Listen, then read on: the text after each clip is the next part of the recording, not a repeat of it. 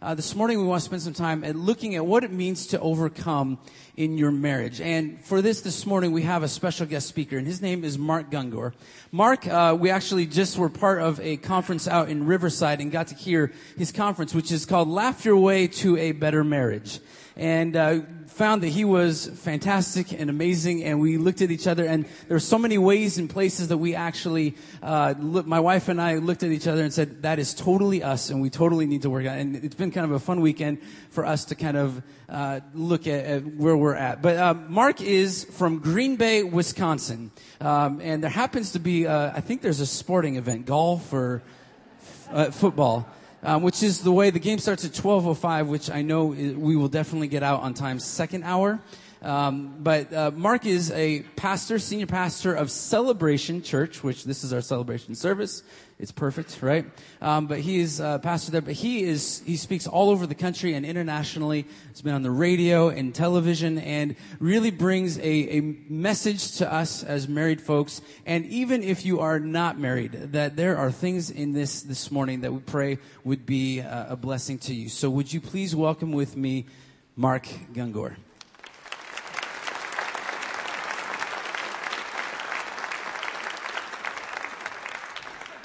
Good morning. Good to be with you here this morning. Uh, I'm from Green Bay, as he said. We love to come to California in January. So it's a great joy to my heart. Praise God. Hallelujah. But uh, we are looking forward uh, in, is it October that we're coming back to do a marriage conference called Laugh Your Way to a Better Marriage? I hope that you will join us or uh, encourage others that you think could maybe benefit from it.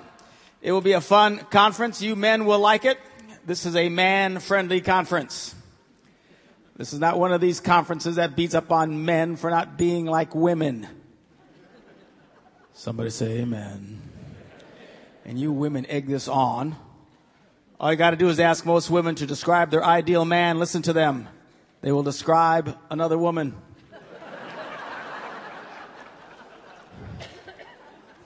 Someone who's sensitive, likes to go shopping, la la. They describe their favorite girlfriends. But men make terrible girlfriends.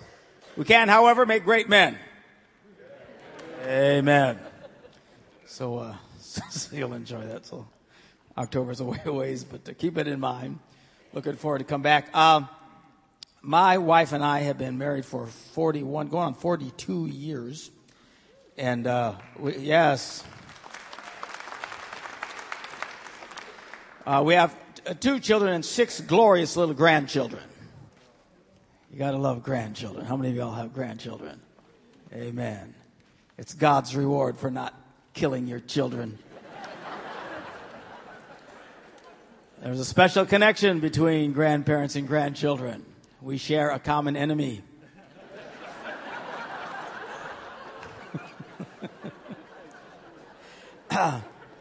so anyway, I, we have these little uh, chubby faced toddlers, you know, that uh, we uh, read books to and stuff. And, you know, I, I love these, these illustrated books, you know, the stories that they have. And they, you know, they have, uh, you know, the pictures and stuff like that. And then a real simple story. And sitting reading these stories to these kids. And I thought, yeah, I want to write a book like this.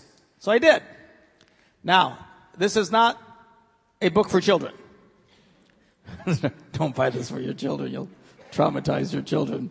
Uh, this, this is a book on marriage, but it's written like a very simple children's book. Uh, it'll be great. Guys will like reading it. Simple, and it has pictures. All right? Uh, usually a marriage book is like that thick with 18 gazillion words, and the wife says, Here, read it. And he doesn't want to read it, you know. So this is an easy one to read. I call it the Beatitudes of Marriage, and that's what I'm going to share with you uh, this morning.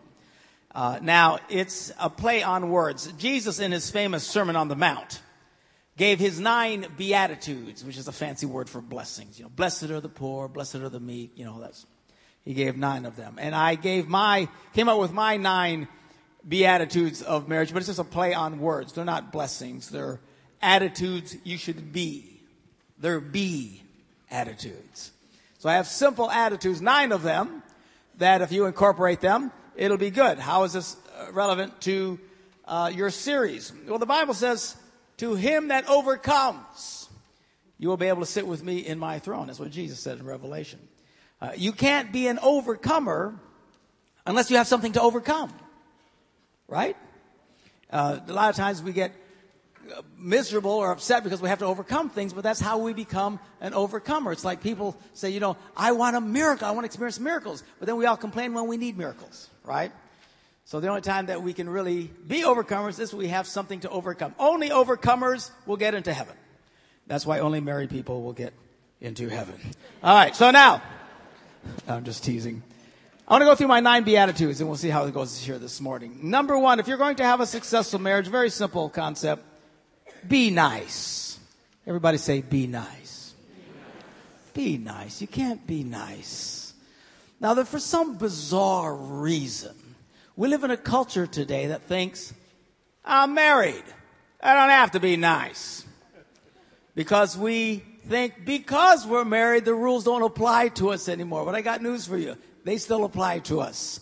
A marriage license is not permission not to live out your faith. Somebody say amen. Some of the sweetest people in church on Sunday morning singing and praising God, shaking everybody's hand, the sweetest people on earth until we get you home. That's when the demons come out. And people are yelling and screaming and barking at each other, and it is inconsistent. We should not do that. Now, the reason why so many people do that today, and we got a predominantly older group here today, it's really more poisonous to the younger group, I must say. But we live in a culture today that is obsessed with feelings. It used to be when most of us grew up that a man and a woman were defined by their actions. Our actions defined us. Sadly, in our culture today, they believe their feelings define them. And whatever they feel, they have to do it. And because of feelings, they're redefining, you know, morality, sexuality, everything in the world. Because if you feel it, you gotta do it if you feel it. And it is literally destroying our culture. And, uh, and the church is having a difficult time rejecting this and uh, keeping sanity in our midst. Everybody's obsessed with how they feel. And, you know, about 40, 50 years ago, there was this idea introduced into uh, Western culture. Somebody with a PhD who thought he was being really brilliant came up with this terrible piece of advice that says, in marriage, the most important thing is that you're honest with how you feel. You've heard this nonsense, right? You have to be honest with your feelings. So we got sweet people that go home and emotionally vomit all over each other. Blah, blah, blah, because they think it's healthy. But it's not healthy, it's destructive. Your mama was right. If you don't have something good to say, don't say it. This idea that people think it's healthy in relationships to say everything that comes into their heads, these people are crazy. People often ask me, Pastor, how have you been married for 41 years? I always say it's because we're not honest with how we feel. I'm sure there's mornings my wife wakes up, looks at me, and feels like she's been blessed by God. Hallelujah. I'm sure there's mornings she wakes up, looks at me, and feels like she married the spawn of hell. A simple good morning will suffice. I don't have to hear that. This idea that you say everything that comes into your head that somehow is healthy, it is not. It is destructive. Now I get it. Everybody has their issues they need to work through and discuss fine. But this idea of just being honest with every little thing that goes into your head is very destructive. And it is destroying our culture today. And I promise you, the most successful people in this room, and I'm sure we have quite a few, are the kind of people who never ask themselves how they felt. Successful people never ask themselves, do they feel like working? Do they, anybody go to school? Anybody feel like studying? You know who asks themselves if they feel like studying? All the people who flunked out of school. All these musicians up here this morning. Wasn't that joyous? Wasn't them picking in a great anything? Man, I wish I could play like that. But not really. You wouldn't want to do that. Because you wouldn't want to do what they did to get there. Which is hour after hour of mind numbing drills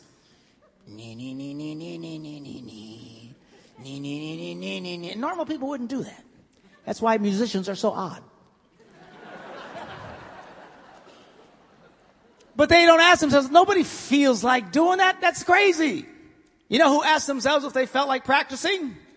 All of you who quit your piano lessons. Listening to your feelings is not helpful. It is particularly destructive to the male culture in America because they've been trying to turn men into women for 50 years in this country. And it's been an unmitigated disaster, convinced that if men would just be more in touch with their feelings, it'll be a better world, when in fact, it is not helpful. Women don't understand this. Women tend to feel good things, altruistic things. What they don't understand is men feel bad things. A man needs to learn not to listen to his feelings. When a man gets angry, he feels like punching you in the face. Best he not do that. There's all kinds of things we feel we shouldn't do. And what's the number one reason a boy today in America doesn't want to do something? I don't feel like it. I tell parents every time your kid tells you he doesn't feel like it, you should break out laughing. Shut up and do it. I'm glad you don't feel like it because it's a lesson in life. If you listen to your feelings, I mean, come on, let's face it. A lot of us, we just feel like sitting in front of the TV and doing nothing. It will destroy you. Don't get caught up in this obsession on feelings. Be respectful to each other. Be kind. And people are always trying to explain to me why they don't have to be nice in their marriage. Why they're nice in their family. Pastor, what do I do if my husband does blah, blah, blah, blah? Well, be nice. Or what if my mother-in-law does such and such? Well, just be nice. Brother, you don't know my mother in law. Just be nice. Just because someone else is misbehaving doesn't give us a green card to forget who we are as people of faith. Somebody say amen. You say, well, it's hard. Indeed it is. But we need to be nice. Here's an important thing. If you're going to be successfully married, you need to learn to be content. Be happy. Don't always live in the world of I wish uh, something else happened, or I'd rather be, or what ifs. It'll be destructive. It'll suck the life out of you. Don't ever think your circumstances have to change for you to be happy. Because if you think your circumstances have to change before you can be happy, you'll always be a victim. And one of the glorious things about the Christian faith is we can be happy despite our circumstances. James wrote, he says, count it pure joy when you enter troubles of all kind. The implication is to celebrate, to have a party. It's like inviting all your friends, come on over, we're going to celebrate. What are we celebrating? My life is terrible. Hallelujah. Paul wrote these words, very famous words. I can do all things through Christ who gives me strength. Now we often quote that verse as a victory conquering verse, and it's really not. There are lots of wonderful victory conquering verses, fear not. But the context of that verse isn't conquering so much as, as it is enduring. Because Paul, right before that, he says, I've learned the secret. Have you learned the secret this morning? He says, I've learned the secret to be content no matter what my circumstances. Whether I'm full or whether I'm hungry. Whether I have lots or whether I have learned little.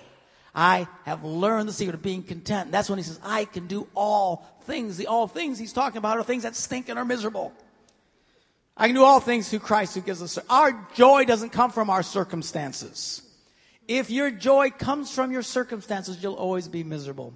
And so many people today think, well, gee, I could be happy, Pastor, if only I had a nicer car, only if I had a nicer house, if I hadn't married that idiot and would have married the other idiot, I'd be so much better off but they're constantly chasing something else. We need to stop. Our joy does not come from things, and it doesn't come from circumstances. Our joy comes from knowing Christ. And I always tell the people in my church, just relax. Enjoy life. Enjoy the road you're on. It might be a dead end. People say, how will you know? When you get to the end. If it's a dead end, turn around. Go back another way. Quit getting so discouraged. Life is hard. That bright, shiny light you see at the end of the tunnel could be another train. Learn to be content. Don't tell me you can't be happy because your husband does X, Y, or Z. Don't tell me you can't be happy because your wife doesn't do ABC. We can be happy no matter what. We need to learn to be content regardless of our circumstances. Here's an important one. If you're going to be successfully married, you need to be content. I mean, uh, connected. You need to be connected. Get some friends.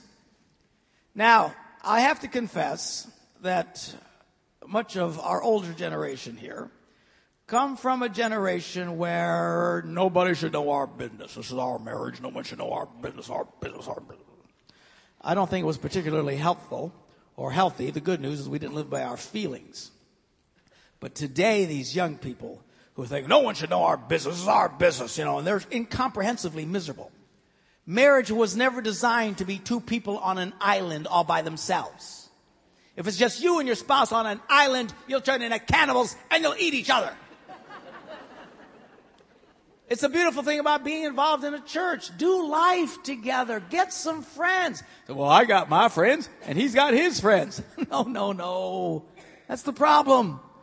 We all have dysfunctional, crazy people that think like us. That's why they're our friends. I'm talking about couples friends. If you do not routinely, I say this particularly to young people, if you do not routinely get to other couples and discuss you're crazy, you're going to be miserable. Well, I want to discuss it. Well, you're going to discuss it eventually anyway, probably to a pastor or to a counselor. Better to do it up front in the first place and quit playing this stupid game. Christians are famous for this. No matter how miserable we are, we come to church and smile. You're coming to church, you're yelling and screaming at each other on the way there, trying to cast the devil out of your kids in the back seat. Walk in the door, how you doing? Praise the Lord, good, good to see you. Stop that. I always tell my people in church, don't you lie to me. If I ask you how's it going, you tell me it's good when it's going terrible, shame on you. I said, how's it going? Say, I'm doing okay, but my husband's possessed. All right? At least be honest. We got to quit playing this stupid game. There will be thousands of Christian people today in America who will learn that Bobby and Susie in their church are getting a divorce. And you know what the overwhelming response will be? I didn't know they were having any problems. Why? Because we play this stupid game. Shame on us. We need to be open and honest with each other so we can minister to each other and help each other. And quit playing this game of this phony face deal. We need to learn that in the Christian church, it should be a safe place. Should be safe enough to fail. Somebody say amen. It's not about an exercise and a competition to see who's the most perfect, because nobody's perfect. At least in California, you guys tend to be more open and honest. Green Bay, they're brutally honest. Green Bay, if somebody doesn't like you, they tell you. There's no mystery. In the deep south, that's hard because it's hard to tell what people think of you. If they love you, they'll say, bless your heart. If they hate your guts, they'll say, bless your heart. You have no idea where you stand. Be nice, be content, be connected. Here's an important one. Be prepared. Life is hard. It's really, really, really, really hard. Does anybody notice this? For heaven's sakes. Pastor, so hard. I know the good news is we die. People say, well, I think heaven is here on earth. Really? That's very sad for you. if you think this is heaven, man, how awful is that? Life is hard. That's why you single people, for the love of heaven, when you're dating somebody, look for someone of character. Don't get caught up in how cute they are. Character will last you a lifetime.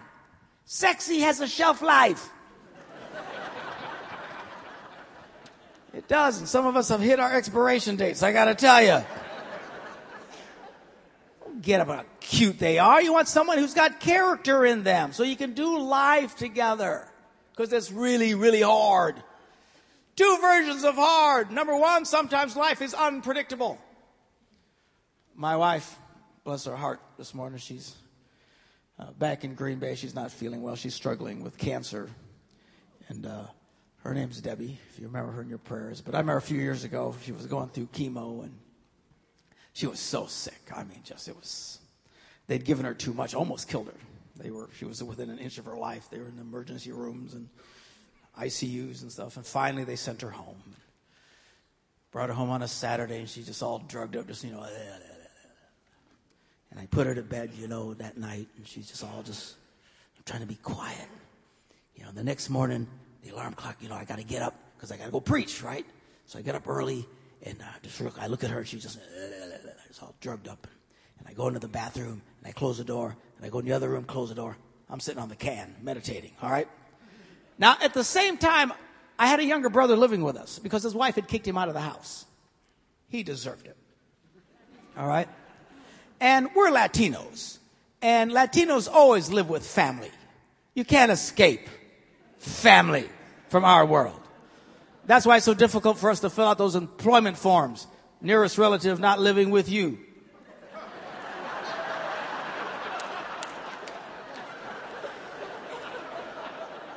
I can't fill this out. What is this? They all live with me. So he's living with us. He was supposed to be there a few weeks. Nine months later, he's still there. We call him the basement troll.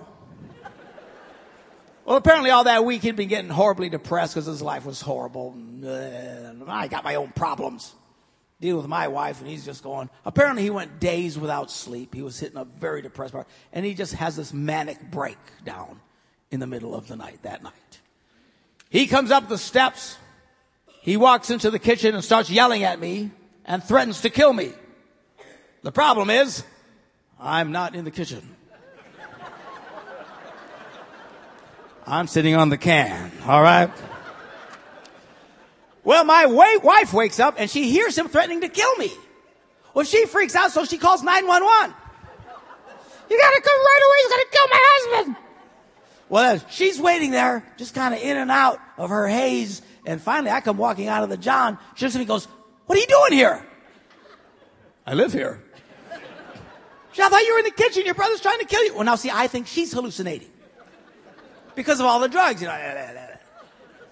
All of a sudden, the police pull up. Oh man! Quick, put on some pants. Run outside. The police looks at me and says, "Sir, someone trying to hurt you." And I look at the cop. And I look at my wife. And I look at the cop. Now you know that look your wife can give you? That I'm going to kill you look. You should see that look when you're trying to tell a cop right in front of her that she's crazy. This is not a good look. I said, sir, listen, she's on a lot of drugs and so she's just getting mad. All of a sudden, police cars come zooming into the street and park in front of our house, lights turning, Guys jumping out with their weapons pulled. They start surrounding our house. What's going on? He said, he just called in. He threatened to blow up the building. My wife looks at me and says, I told you. of course, by now, all I can think of is what do the neighbors think? It's Sunday morning in front of the pastor's house. There's police everywhere. I could picture the old couple across the street looking out their window going, I knew they had a crack house in there. Something wrong with them people. they finally got him and went to get some help. He's doing much better. What did we do? We just laughed. We just laughed. Just life's unpredictable. Don't panic and freak every time something goes the way you didn't think it was going to go. I think people live in too much of a bubble today. When that bubble gets popped, they just collapse, man. This is like a normal day for us. Life is unpredictable. That's what makes it hard. There's another version of hard. Sometimes life is predictable. And this gets very irritating, particularly for the female gender. Because nothing's more irritating to a woman than to have to deal with the same problems over and over and over again with a man it drives them insane. Women come to me and say, Why do I have to keep dealing with the same problems with my husband? I say, Because he's still breathing. Hang in there, he has to go eventually. Just. Now, everything in a woman's life is cyclical. I don't know. She can handle everything. The monotonous. You get a job where you have to keep doing the same brain dead thing over and over and again, and women tend to be on those assembly lines all the time. They can handle it fine till it comes to a man. And I don't know why that is. Just relax. They're looking for some silver bullet. Well, they'll never visit it. You know, I love hearing the stories of people who've been married for 75 years. And they interview and say, when did you two overcome your differences? And they always say, we never overcame anything. we still deal with the same stuff over and over. Just when you think you fix it, she'll be coming round the mountain when she comes. Here it comes again. And then you adjust and you fix it and you think everything's good. And then she'll be coming round the mountain when she, it just keeps coming. Just deal with it. It'll be fine. Again, that's why this is not heaven. Here's an important one. Be proactive. Now here we have a problem today. In our culture, we live in a world today that people seem to have no connection between what they do and what they get. People's lives are terrible and they have no idea why it's terrible. And they think it's just someone else's fault. It's the government's fault. It's somebody else's fault. Somebody, it's my parents' fault. There's no connection between what they do and what they get. But the Bible's very clear. It says God is not mocked. You will reap what you sow. The truth of the matter is, if your life stinks, it's because you're doing stinking things. It is just that simple. Now, in all fairness to the younger ones amongst us, many people today live, come from very dysfunctional homes. They don't know how to do life anymore. And if you don't know how to do life, get involved in the church. That's why we're here. We're here to help you do life together. We can give you the wisdom and the insights, but you're not going to do it by osmosis. Even just showing up for a couple hours a week isn't going to do it. You need to get involved. We'll show you what you need to do. Because here's the wonderful thing. If you will do the right things, you'll have a great life. That's what God promises. That's why we study the scriptures. It's the manual. We're not trying to earn our way into heaven by reading the Bible. It's not some penitential thing that we're doing. Oh, Lord, have mercy on me as I read the Bible. These are the guidelines for how to do life. Let us help you. The beautiful thing here, I'll yell at the next group, I guess, the, the younger group. they really should be coming more to this service to connect with you people, to learn how to do life. Somebody say amen. We should be cherishing wisdom. Sadly, today people stick their nose up at wisdom, and you guys don't know what you're talking about, and they get themselves in all kinds of trouble. Here's an important one. Be clear. Habla inglés. You need to be clear. Now, the problem here is usually one of the person, people in a marriage is much more emotive than the other. Usually the wife, but not always. Sometimes it's the man. Guess who's the emotive one in my family? You know. And we gotta talk all our feelings. In. Ah. Now here's the problem. Whoever is very emotive always thinks they're being clear when they're not being clear. Because they roll their eyes a certain way or nod their heads and that's not being clear. You need to tell somebody what you're going through. Are you mad? You know I'm mad. I told you. When did you tell me that? Remember when we were talking earlier and I went, ah. Really? I thought you had gas. you need to be clear. Now, because this tends to be a predominantly more woman's thing. It's a great strength, but it can be a weakness as well. Let me help you this morning. I'm going to show you women how you can be clear, how to get a man to do what you want him to do. You might want to write this down, you younger ones. The older ones have figured it out already. But how to get a man to do what you want him to do. Number one, tell him what you want. Well, if he really loved me, he'd know what I want. Seriously, you're living in a delusion. Tell him, men do not have ESP. We have ESPN. you have to ask for what you want. Number two, you have to ask more than once. Asking a man to do something once is like never having asked him to do it at all. I know it drives women crazy because they don't want to ask the first time. They say, why is that? Why? Why do we have to repeat ourselves? Why? Because we're just men. You know, we don't want to do what you want us to do. Is that a shock? Here's a news flash, girls. If we wanted to do it, we'd have done it already. But we're in men's world. We're just like, and suddenly our wives say, honey, will you do such and such for me? And our left brain says to our right brain, you hear something?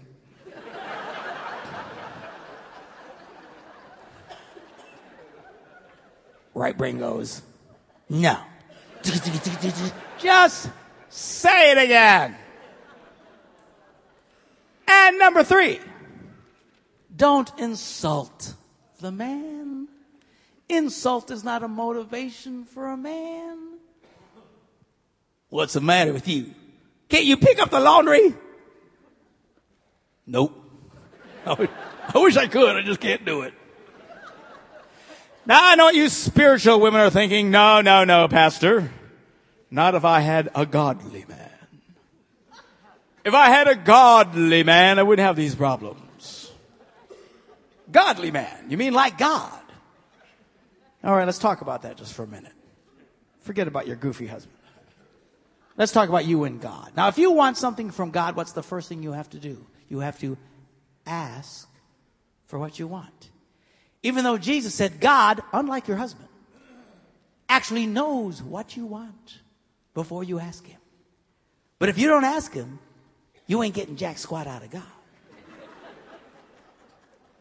Number two, what did Jesus teach us? You need to ask more than. Ooh, that proves God's a man right there.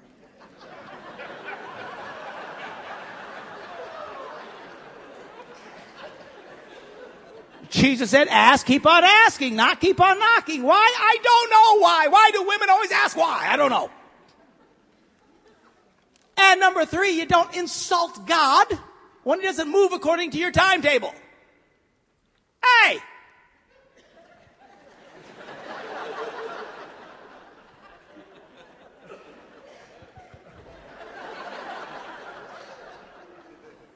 Apparently, your husband's more godly than you thought.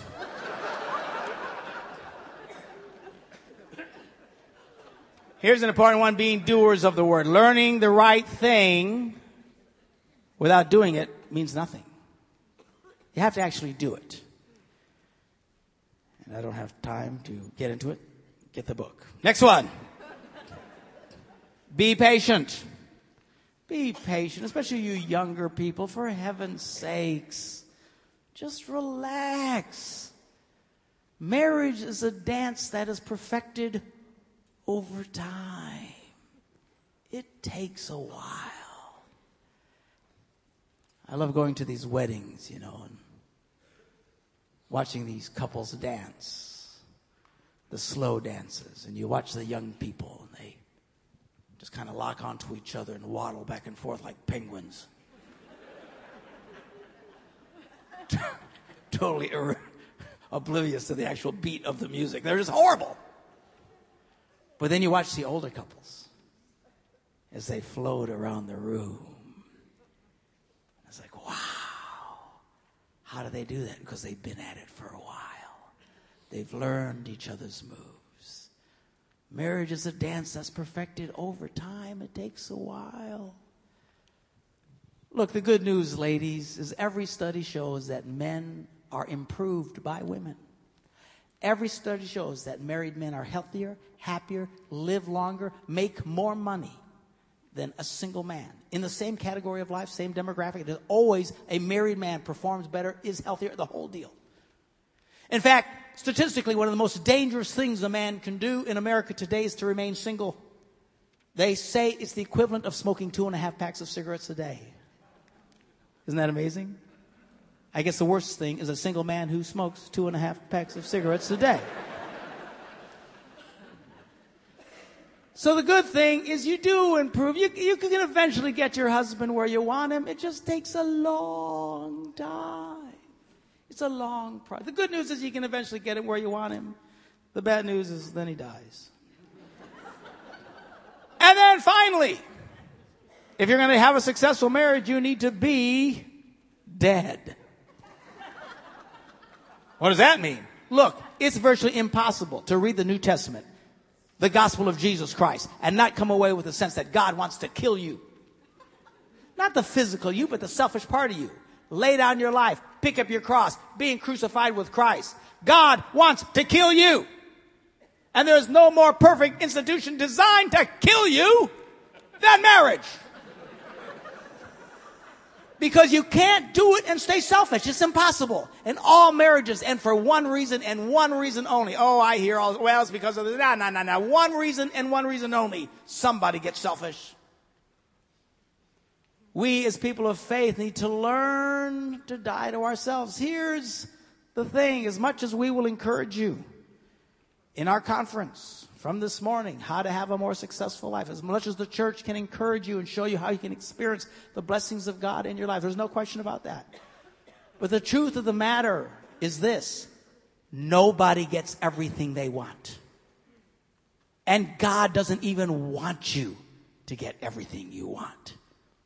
You have children. Is it good to give them everything they want? They would say, oh yes. But no, it's bad. And it's the same for you. At some point, we're not supposed to get everything we want. We're supposed to learn to die to ourselves. Well, I want this and I want that. I'm sure you do. But why doesn't God give it to me? Because He doesn't want you to have everything you want. Jesus gave us a parable. Unless a grain of wheat falls into the ground and dies, it remains alone. But if it will die, new life comes out. But boy, if that doesn't describe a lot of people today, just buried in the ground, they're lonely, they're cold, they're dirty, they can't breathe. Pastor, what do I do? Die already. Because if we'll learn to let go and to let God, we'll start to climb out of the dirt and into the sunshine of His glorious grace. Let's pray. Father, we thank you for your word and for your truth. Challenging words this morning, maybe comical words. The truth is, Lord, though, this is as simple as it is, it's very hard. But help us understand life is hard and doing the right thing is not always easy. But Lord, help us to learn to do the right things. And at some point, help us to learn to let go and to let God so that we can climb out of the dirt and into the sunshine of your glorious grace and live the kind of lives that people around us will say, Man, how do you do that? I'd like to be like you. And then we'll have the opportunity to share the wonderful news about your son, Jesus. We thank you for this in Christ's name. And everybody said, Amen. God bless you.